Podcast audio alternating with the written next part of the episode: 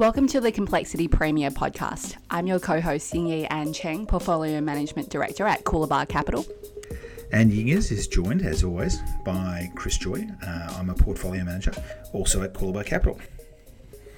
So, Chris, why don't you start by talking to us about what happened in April to credit spreads and the performance across Coolabah's portfolios?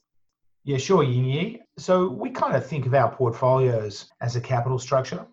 So I'll talk about senior bonds, subordinated bonds, and hybrids. And um, April very much played out as we had projected over February and March. We had positioned the portfolio in late February and March to really um, quite ruthlessly capitalize on the massive blight and spreads. And we were forecasting very sharp mean reversion in spreads based on QE and a bunch of other factors we'll talk about later, you know, the peak in uh, new COVID 19 infections and so forth.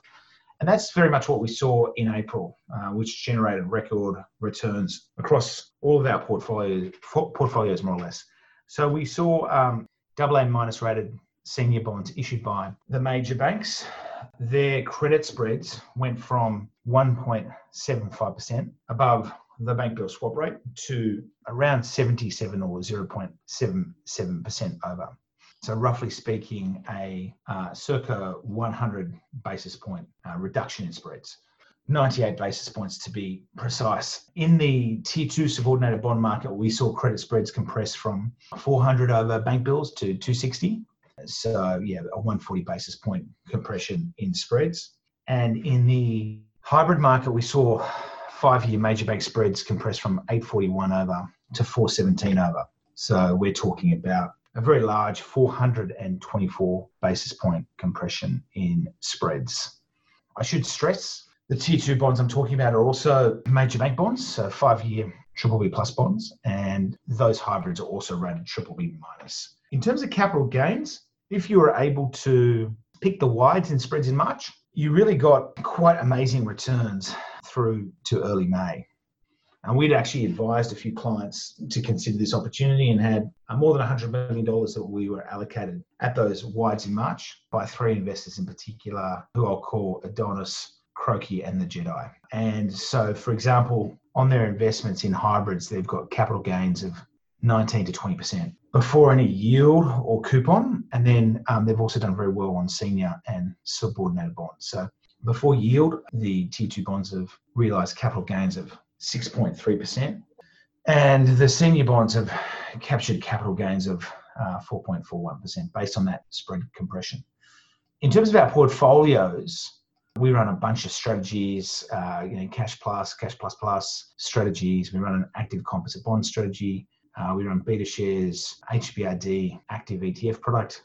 Uh, we run something called the Long Short Credit Fund, and a significant number of insto mandates that are broadly similar in the month of April, our more aggressive strategies returned between 5 and 5.9%, which was their best month on record. HBRD was up about 3.5% in the month, net of fees. I should mention those more aggressive strategies that did 5 to 5.9, uh, 5 post fees, about 5.9 pre fees.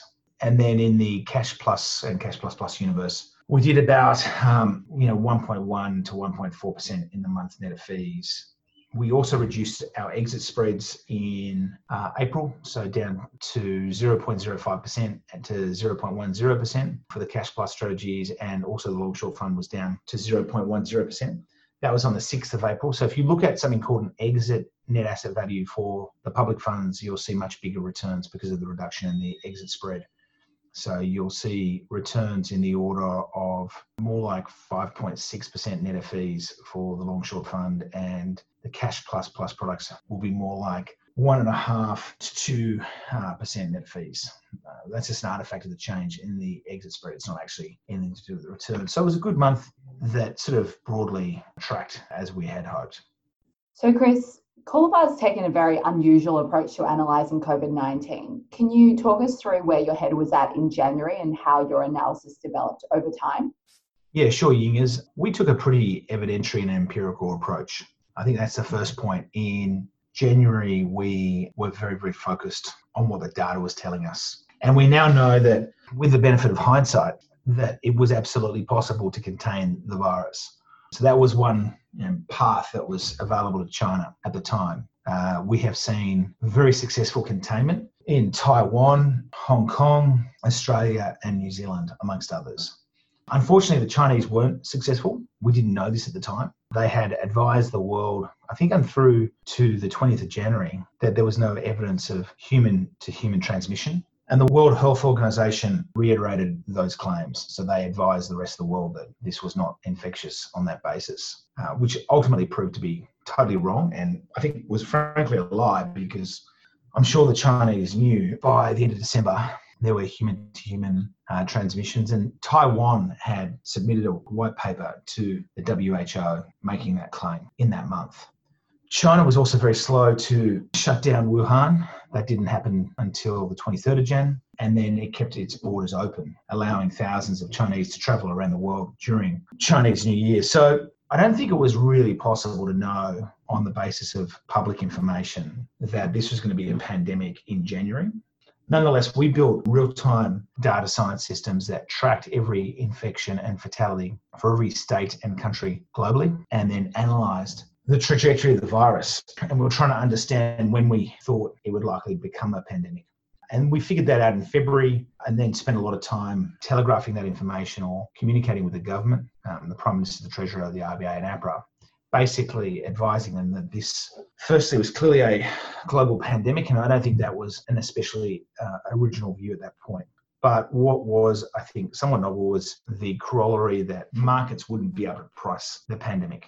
We had a very firm conviction around that in February. And in February, we told the government that we felt that because of the huge information asymmetries around the virus and its impact on the global economy, we would see outright market failures and liquidity and then solvency crises. So we're absolutely convinced of that in February, which was not, a, I think, a consensus view. In fact, you know, the RBA pretty clearly disagreed with us and was advising the public in March that this was not a liquidity crisis, that it wasn't like the GFC and so on. We also advised policymakers that we felt that as a result of a kind of unprecedented liquidity and solvency shock, it was imperative that they immediately launch liquidity and quantitative easing operations to provide an economic and general uh, stimulatory bridge for financial markets and businesses between that point in time and the ultimate point when uh, vaccines were widely available. And we actually, I think, coined that term in February this notion that the RBA thereafter started talking about uh, in the second half of March of building an economic bridge to vaccines.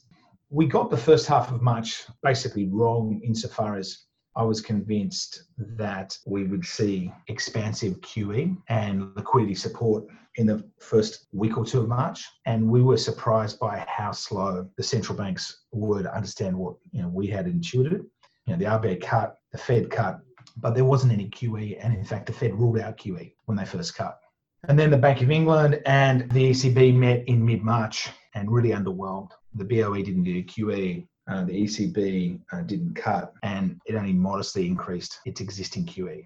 Nonetheless, by the 19th of March, the RBA was launching very aggressive QE operations, as was the Treasury buying AAA rated RMBS. The RBA was buying government bonds and lending banks three year uh, money at a cost of just 0.25%. And we really saw the QE and fiscal policy bazookas launched with incredible gusto ultimately by the end of March. So we got there in the end, and I think most importantly for our portfolios, QE absolutely and emphatically had the impact we expected, which was to really drive a normalisation in the spreads on bonds issued by, in particular, government guaranteed banks. We also, in March, published some highly proprietary forecasting models for COVID 19 that we had been developing over time. And um, we published a paper on that that's available on our website or the SSRN um, academic research site. And we had this very contrarian view in March that the peak in new infections would be in early April in Australia, the US, and Europe. Now, at that time, the epidemiologists were advising the government here in Australia that the peak might not be for you know, many, many months, more like June, July. And the consensus was that this would be very, very hard to contain, and, and the peak again globally would be months away. So we had a firm conviction that that was wrong. That forecasting model was uh, an empirical model. I think The mistake the epidemiologists made was they were focused on theoretical models, whereas our systems were leveraging the observed trajectory in the virus infection rate and then also harnessing insights from countries that were ahead of the curve. Ahead of the rest of the world, like China, South Korea, and then thereafter Italy, in terms of the impact of their containment strategies on uh, new infections. And that's kind of what gave us the early April insight. And we got a lot of interest in the forecast. I think a lot of people focused on them. I think we were pretty much uh, one of the few asset managers globally that published forecasts for COVID 19. Bloomberg, I think, wrote an article on it. That was a key motivator of our willingness to fade uh, the extreme dislocations we had seen in March and our preparedness to put our money where our mouths were. So, specifically, if you look at our portfolio posture, we net sold $417 million of bonds in January. So in January, we were de-risking, lifting our weighted average credit rating into the AA band, lifting our cash, delevering if we use leverage. And we also sold all of our corporate bonds. We only had two, um, a Coles bond and a SEEK bond. We sold those in January, and then over late February and mostly in March, we bought net bought $942 million of bonds, and then we took profits in April. Gross selling 668 million, net selling about 210 million. Over the first four months, whilst corporate bond markets were plagued with illiquidity, we focus on highly liquid assets. And so we had absolutely no problems with liquidity. In fact, we bought sold about $5.5 billion of bonds over the first four months. And over February and March, we bought and sold, um, I'm just looking at the numbers here, 2.3, 2.4, about $2.5 billion of bonds, 2.5 billion over February and March. In terms of the number of trades, we executed about 4,760 over those first four months. I think that whilst most of the market was rushing for the exits in February and March, and trying to sell, we were buying. Again, most of that buying in March. Uh, we bought about 800 million bucks net in March um, and then started taking profits uh, in April. So, Chris, how big were the moves in spreads in March in a historical context? Yeah, that's a very interesting question, Is um, the, the, the, spread moves were large, incredibly large. Um, so basically, we saw major bank senior spreads blow out from before the crisis they were sitting at 77 over bills, bank bills, sorry, 69 over bank bills, and they blew out to 175 over. In tier two subordinated bonds, spreads increased from 160 over bills to 400. And then in five year major bank hybrids, spreads moved from 273 to 841. And we'd never seen moves that fast before. So the peak in major bank hybrid spreads in uh, the GFC was 592 over, and in March 2020 they blew out to 841 over in 2015 16 hybrid spreads increased to 573 over. But if you look at a chart of it yingers it's just a straight line. So in the gfc it took years for spreads to increase to the levels they got to whereas this was a much more truncated and high velocity shock. And that also informed our view that there'd be very rapid um, mean reversion.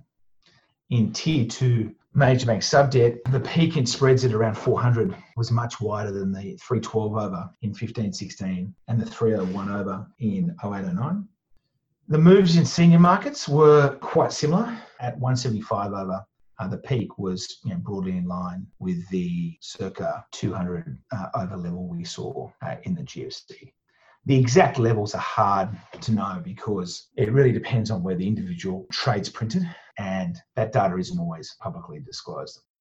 So, if you look at the subsequent mean reversion, what were the best trades? Yeah, the best trades were clearly, I think, in hybrids.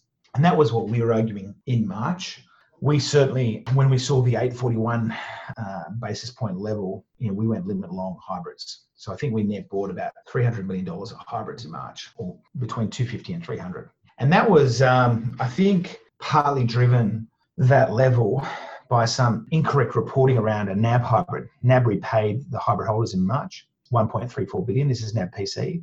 They bought it back, the hybrid, and then they used the structure of a hybrid to raise 750 mil of additional equity. And that had nothing to do with the hybrid holders. But there was an article in the Australian saying that they'd been bailed into equity, which was totally wrong.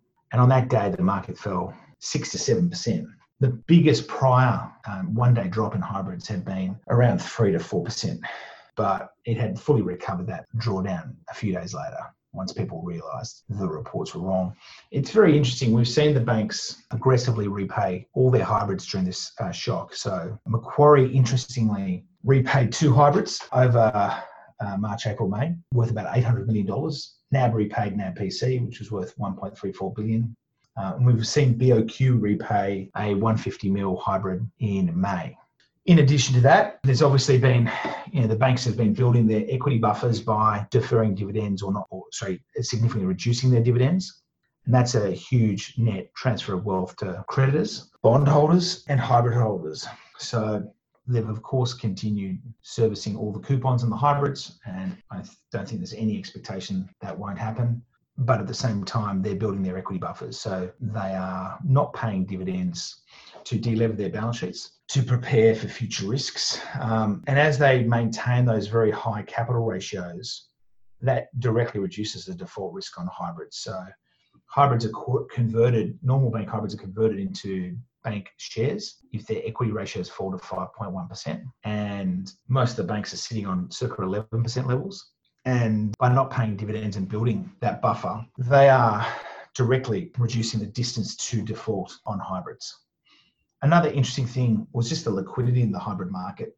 So we saw massive trading, which was very, very different to what we saw in the corporate bond market, where there was total illiquidity.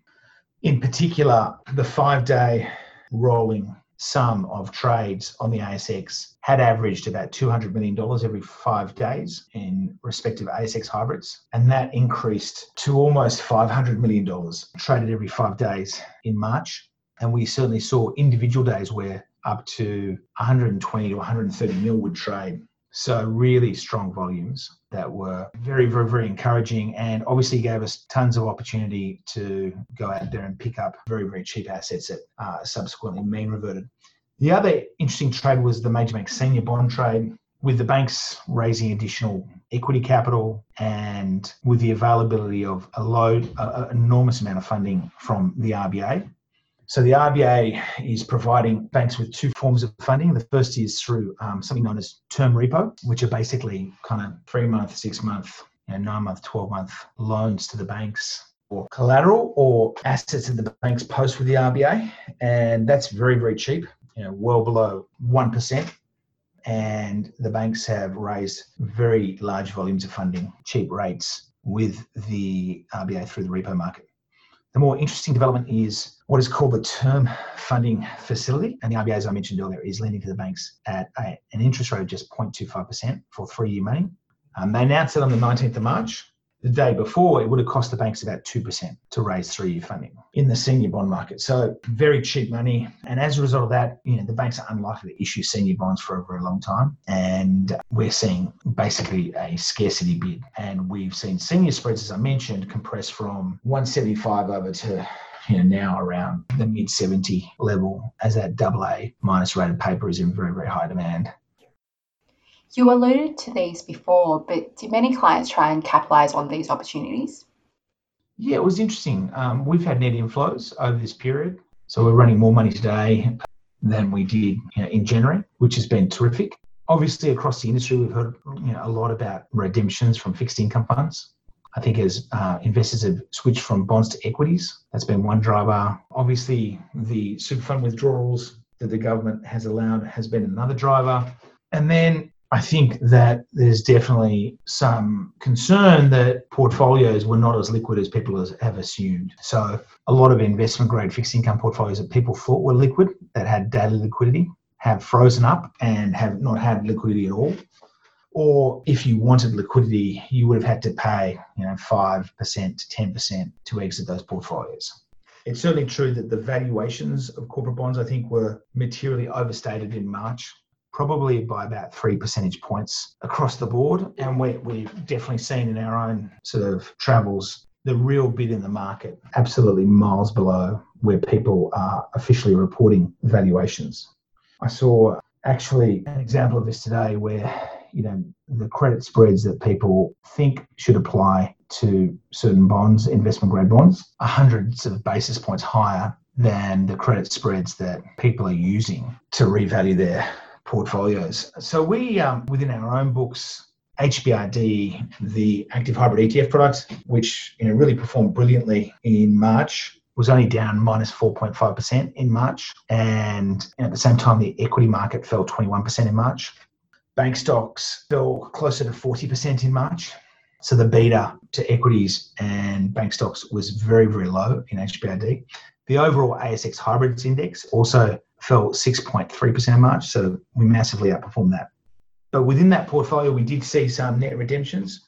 Nothing significant, but at least you know 10 or 20 million as folks, I guess, were spooked by what was happening overall. But those redemptions, um, certainly based on the data we have available to us now, were probably the worst time in any at any point in recorded Australian investment history to exit the ASX hybrid market.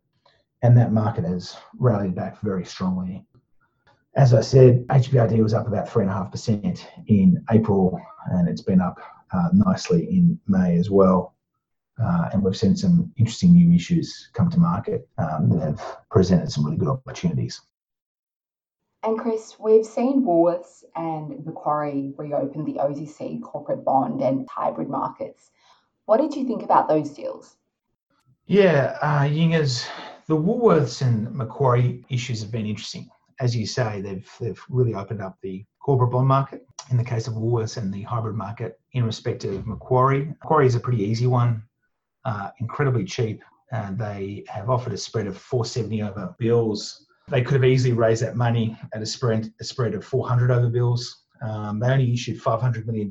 As I understand, the entire book was about almost $2 billion, so massive demand. And I expect that to perform well. We um, have allocated capital to the Macquarie hybrid um, because it appeared to be so cheap. And I think Macquarie were right to offer a handsome concession because they wanted to um, get the deal done quickly. It's listing on the ASX quickly. They had previously had a deal ready to roll in March, as had NAB, and both deals were pulled. So this was really about getting it done expeditiously.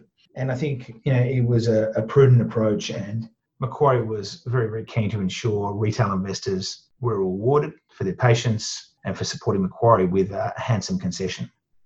Woolworths, on the other hand, has taken more or less the opposite approach. Um, so, quite surprising, they've printed a billion dollars across a five year bond and a 10 year bond. They have a lot of debt maturing in the next year, so they had to do this.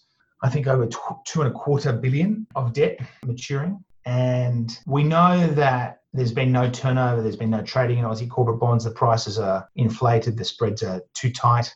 And we really needed a, a landmark deal to come with a handsome concession, open up the market, and really perform very, very strongly. And I don't think you're going to see that happen with Woolworths.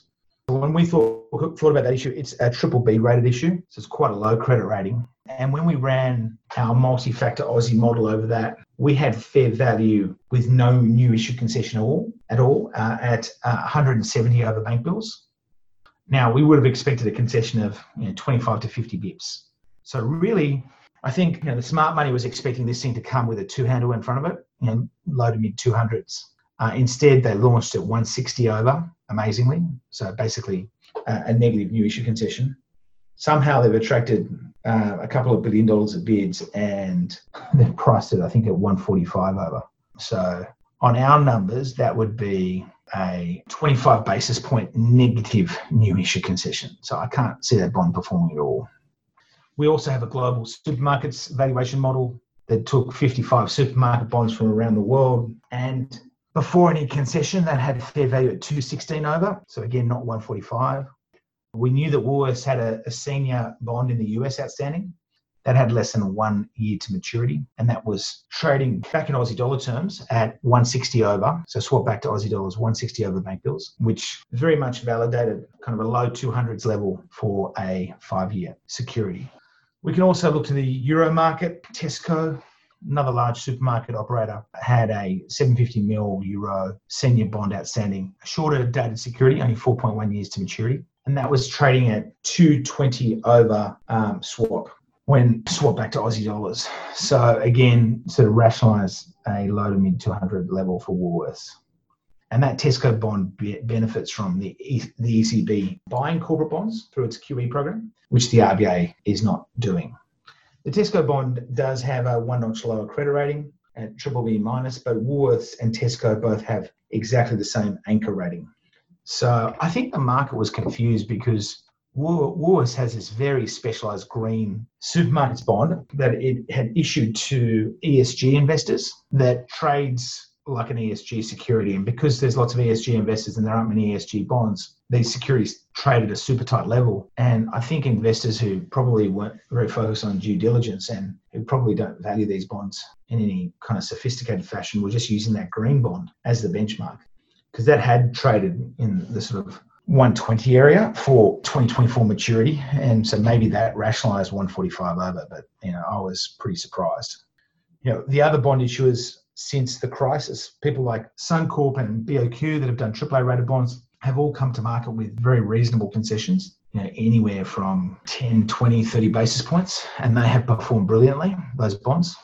And you know, I kind of don't understand why would you buy a Woolworths triple B rated senior bond at 145 over for a five year tenor when you can buy a four year major bank triple B plus bonds that pay more than 100 basis points in additional interest each year. So they're kind of trading it closer to 260 over. This is precisely why I think the Aussie corporate bond market is so liquid. It's so badly priced that no one in their right mind would want to buy this stuff in any sort of stress event. So that's why I think you saw the corporate bid completely evaporate in March because everyone knew the Aussie credit market was you know, massively inflated. And something that is on everyone's minds, Chris, virtually all analysts are universally forecasting 10 to 20% falls in Aussie house prices, including all the major banks, UBS, AMP, Morgan Stanley, and SQM. You have a very different view. Do you want to talk to us about that? Yeah, sure. So, you know, our view is that house prices will flatline or at uh, worst fall by up to 5% over this little three to six month air pocket in growth. You're absolutely right. That is a very contrarian view. All the banks are saying 10 to 20%. SQM's at 30%. Shane Oliver, I think, is calling for 20% declines, but we're very comfortable with our projections and we're also very comfortable with our forecasting track record, which has been demonstrably superior to you know, the major banks, UBS, AMP, Morgan Stanley, and others. When we look at the debt servicing capacity of households, Interest repayments as a share of disposable income is at its lowest level ever. Uh, we think the unemployment rate will normalise at a sort of six to seven percent range. We think that the housing market has benefited from 75 to 150 basis points worth of mortgage rate cuts since mid last year, and that this has um, materially expanded purchasing power. We think house prices will rise by a total of 20 to 30% over this cycle since you know, their trough in mid 2019. We had about 11% uh, of capital gains in the first 12 months, which uh, validated our forecasts that we revealed in April last year. And we're the only analysts that had that view at that time. We've seen house prices perform precisely as we expected through this crisis. So, nationally, prices they rose in February, they rose in March, they rose again in April, and they've really been flatlining in May. There's a little bit of softness in Melbourne. So, again, we expect them to move sideways, maybe deteriorate a little bit, but we think that once the economy normalizes and people go back to work and the containment restrictions are relaxed, we will see the current housing cycle continue. So the boom will reassert itself. And so we're expecting another 10 to 20% of capital gains on top of what we've had since mid 2019. We do not think we'll have vast waves of forced selling. We think banks will uh, restructure mortgages to keep repayments at the same level. And if um, you know, there is any forced selling, and obviously there will be some forced selling for some borrowers, we think that that will be easily met by the bid in the market. We also think Australia as a destination over the next one to two years is going to be regarded globally as very attractive, given um, Scott Morrison's quite exceptional success in uh, containing the virus, flattening the curve, and all but eradicating it.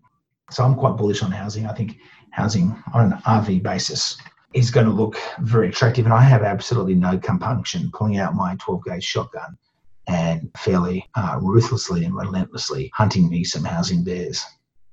And Chris, as we look ahead, what do you think are the big risks for markets that you're focusing on right now? Yeah, I mean, the three big risks that we are concentrating on is cohesion in the European Union, there has been a um, German court ruling that has questioned the integrity of the ECB's QE program and which could be very destabilizing for the EU at large.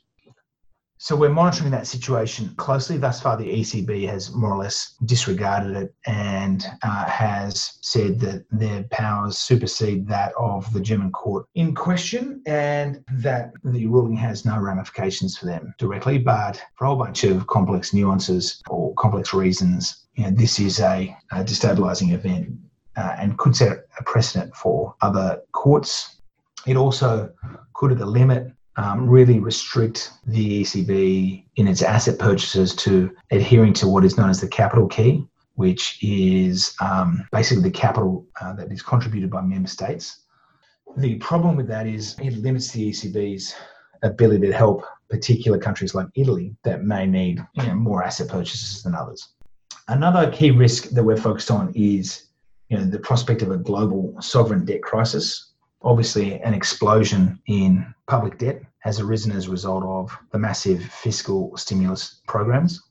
Our view at this point is we'll just get ongoing debt monetization by central banks, whereby the central banks will just print money and buy government bonds to fund the budget deficits that are being run around the world. And that's what we've seen here in Australia, albeit that the RBA would argue it's provided liquidity support to the government bond market, which in March did sort of become highly impaired. People often say that government bonds are very li- liquid and risk-free assets, but we saw you know, Aussie government bonds, US government bonds, you know, German government bonds, all in March suffer from extreme illiquidity, and that really forced the central banks to intervene and provide that liquidity backstop. The final thing we're focused on is a breakdown in China US relations and indeed China's relations with the rest of the world. This is a big one. We're very exercised by how President Xi will react to some of the hawkish and xenophobic rhetoric coming out of the US, particularly as Trump heads into the November election. Xi, we believe, has not managed his foreign affairs at all well. He has more or less isolated China at every turn with his actions since he's come to power. He has not been a reforming president. He has taken a strongman, traditional Han Chinese stance um, that is resulting in China really being marginalized from the rest of the world, much in the same way we saw the same thing happen to the Soviet Union during, during the Cold War. And my, my concern is around miscalculations. So, you know, whether that means China starting a conflict with Taiwan to capitalize on the fact that four US aircraft carriers are currently out of action due to COVID 19. Our intelligence sources certainly suggest that China has become much more aggressive in Hong Kong They've recently arrested 15 Democratic politicians, and they have also recently signalled that the CCP no longer intends to respect the rule of law in Hong Kong or the judgments and resolutions of the uh, Hong Kong court system. And property rights and the rule of law was really the basis upon which the West could conduct business in Hong Kong so effectively for so many years. So that's a real concern that uh, you know the risk that China reacts to you know, very legitimate questions around its handling of the virus and the source of the virus with caustic, you know, uh, and bullying behaviours. And we've seen this recently here in Australia, where the Prime Minister said, "Listen, we need to understand how this pandemic started, which I think is a very, very you know, fair question for him to ask. And the reaction by the Chinese has been to basically hammer the Australian barley and beef markets in an attempt at explicit geopolitical intimidation. The problem, I think, for the Chinese is in the past that might have worked where they could divide and conquer and exploit different financial conflicts that countries have with it around the world. But I think in May 2020, the world is united in its frustration with uh, China's engagement with the West, its inability to behave like a good cor- corporate actor, you know, its systematic intellectual property theft program over a long period of time, and the artificial economic advantages China affords to its state owned enterprises through cheap state funded money. Uh, which have then in turn become you know, global champions through uh, undercutting private peers with those state subsidies. Huawei being you know, a very good example. So that's a real concern that a Leninist Xi could actually embrace the idea of creating external crises to galvanize his internal support, um, be it through action against Taiwan, action in kinetic conflicts with the US in the South China Sea, attempts to assert much greater control over Hong Kong, you know, all of the above are potential sources of capital market volatility and discord. So yeah, it's uh, it's a little grim. I think the final point we make, Ying Yi, is that we are projecting a what we're calling a, a VU-shaped recovery or a V-shaped recovery, where we get a much quicker than expected return to work as countries come out of containment more rapidly than had been planned. And that's all founded on our forecast for that early April peak in infection and infections and the aggressive flattening of the curves. And, um, and that's what we've seen here in Australia. In March, we wrote publicly that we thought the Prime Minister's six month business hibernation strategy was the wrong plan for the problem and that we only needed a one to two month lockdown followed by rapid a normalisation of activity. Uh, and the PM, to his immense credit, has swung 180 degrees and absolutely embraced that logic. Uh, and we are coming out of lockdown right now here in Australia um, over May and June. So that that is good, and that will mean we'll get an initial pop in activity and much more positive economic data as jobs and businesses come back online over in May, June, July.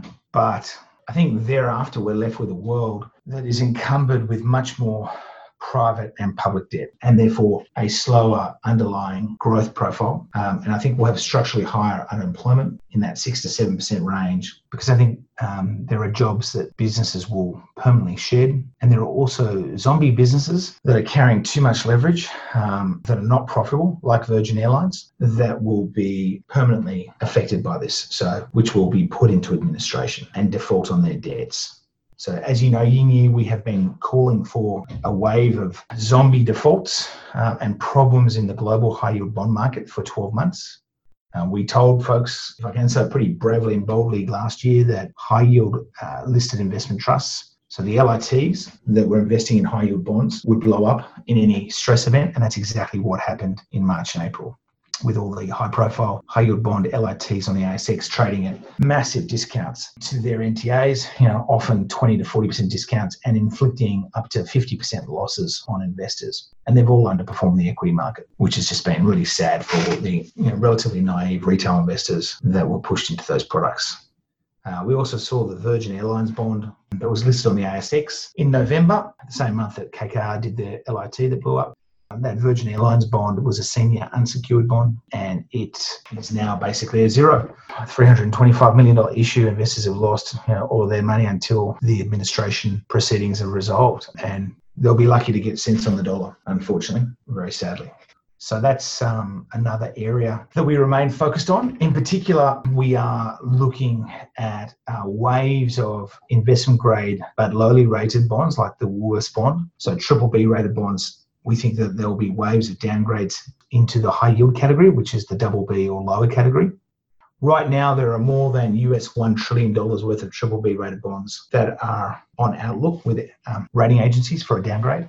We also have a further US $200 billion of triple Bs that are on negative watch for a downgrade. The watch means um, a, a downgrade is imminent, so likely in the short term.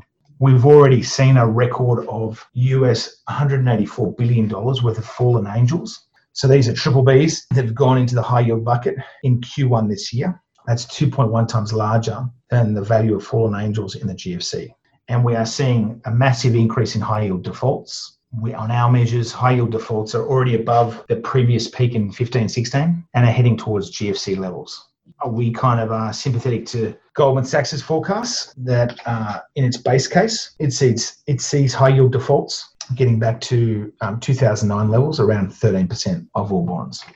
So we think there's much more pain to come in that high yield market and that in that mid market where you know the businesses are not too big to fail and they're not too small to matter related to that, we're also very worried about the commercial property market. We're very negative on office properties. We think there's a permanent reduction in demand and rents for office property as a result of what we're calling the Great Virus Crisis, the GVC. We think many SMEs will move to remote working models. And unfortunately, a lot of these commercial property trusts have funded themselves by issuing bonds And there's just absolutely no bid in the market for commercial property issued bonds, which again, sadly, many fixed income portfolios in Australia are chocker block full of. So the same principle I think applies to retail property, the shopping centres and you know, related retail real estate as we move to more digitised consumption, uh, so more online consumption I think they will suffer from uh, secular uh, and protracted levels of reduced uh, demand, which is, is a worry for both you know, commercial property valuations, which you would have to think are, going to come down over time. They clearly weren't marking to market in March the full uh, reductions in commercial property values that had taken place based on our analysis of um, that sector. And at the same time, you will see loan to value ratios increase because the debt levels will stay the same, the commercial property values are plummeting,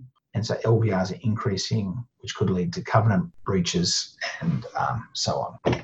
So that's a, a, sector that we are extremely aware of. We've never invested in any REIT or office or commercial or retail property trust bonds ever, precisely because, as the RBA is um, fond of reminding people, commercial property debt is the biggest source of bank crises in Australia. In 1991, commercial property debt almost uh, killed ANZ and Westpac, and we've never had that uh, exposure.